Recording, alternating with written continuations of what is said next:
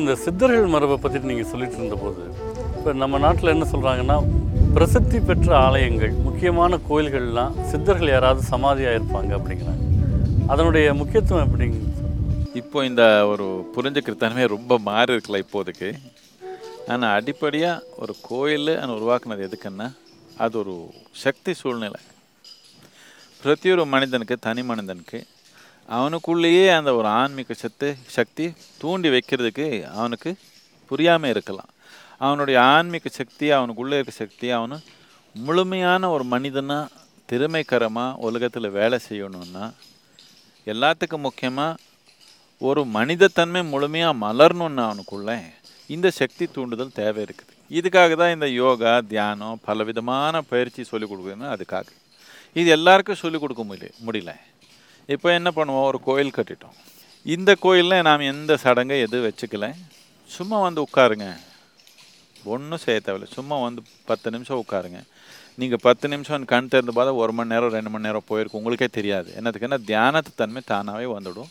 என்னதுக்கு இதுக்கு தனித்தன்மையாக இந்த தியானத்து தன்மைக்காகவே நாம் உருவாக்கின ஒரு கோயிலாக இருக்குது. இதே விதமாக பலவிதமான மனிதனுடைய தேவைக்கு அதுக்கு ஒத்து வர மாதிரி கோயில்கள் பலவிதமாக நாம் உருவாக்கணும்.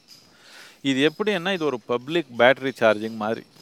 உங்களுக்கு ப்ரைவேட்டு உங்களுக்கே சார்ஜ் பண்ணிக்க தெரியலன்னா குடும்ப வாழ்க்கையில் இருக்கிறவங்க காலையில் முதல்ல குளிச்சுட்டு கோயிலில் போய் கொஞ்சம் நேரம் உட்காந்து அதுக்கப்புறம் தான் உலகத்தில் இறங்கணும்.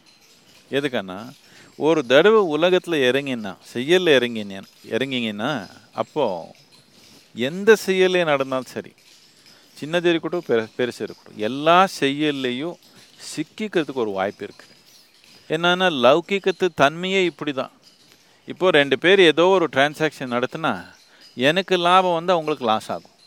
உங்களுக்கு லாபம் வந்து எனக்கு லாஸ் ஆகும்.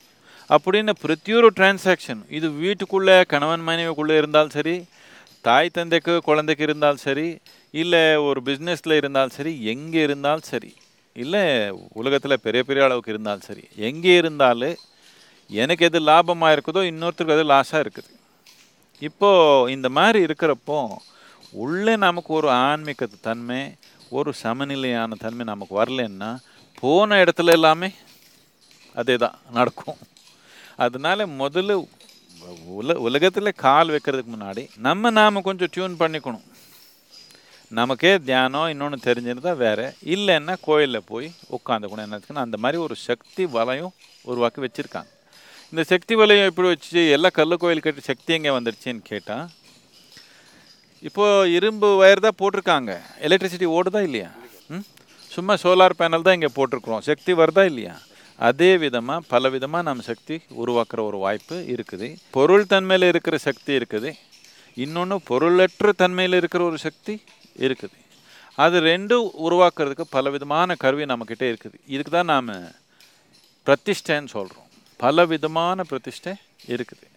சும்மா கோயிலுக்குள்ளே போய் வந்தால் இந்த கோயிலன்றது பிரார்த்தனை சொல்கிற இடம் இல்லை. இது எல்லாமே வெளிநாட்டிலேருந்து வந்த போட்டினாலே நாம் அப்படி பண்ண ஆரம்பிச்சிட்டோம்.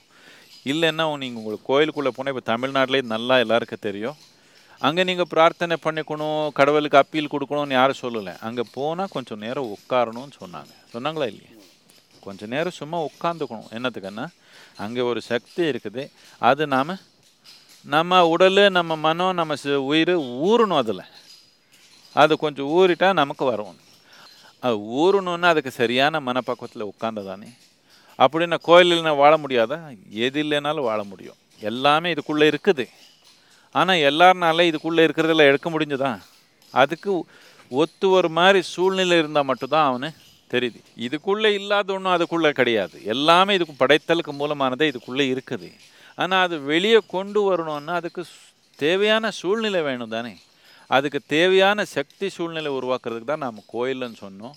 சித்தர் அவர் வாழ்க்கையில் மக்கள் முட்டாள்தனமாக கோயிலில் போய் வாழ்க்கையை சரியாக நடத்துக்காமல் அதுலேயே சிக்கிறாங்கன்னா அப்போது கடவுள் என்னடா இருக்கிறாங்க? உனக்குள்ளேயே இருக்கிறான படைத்தவன்னு எல்லாம் சொல்லுவாங்க.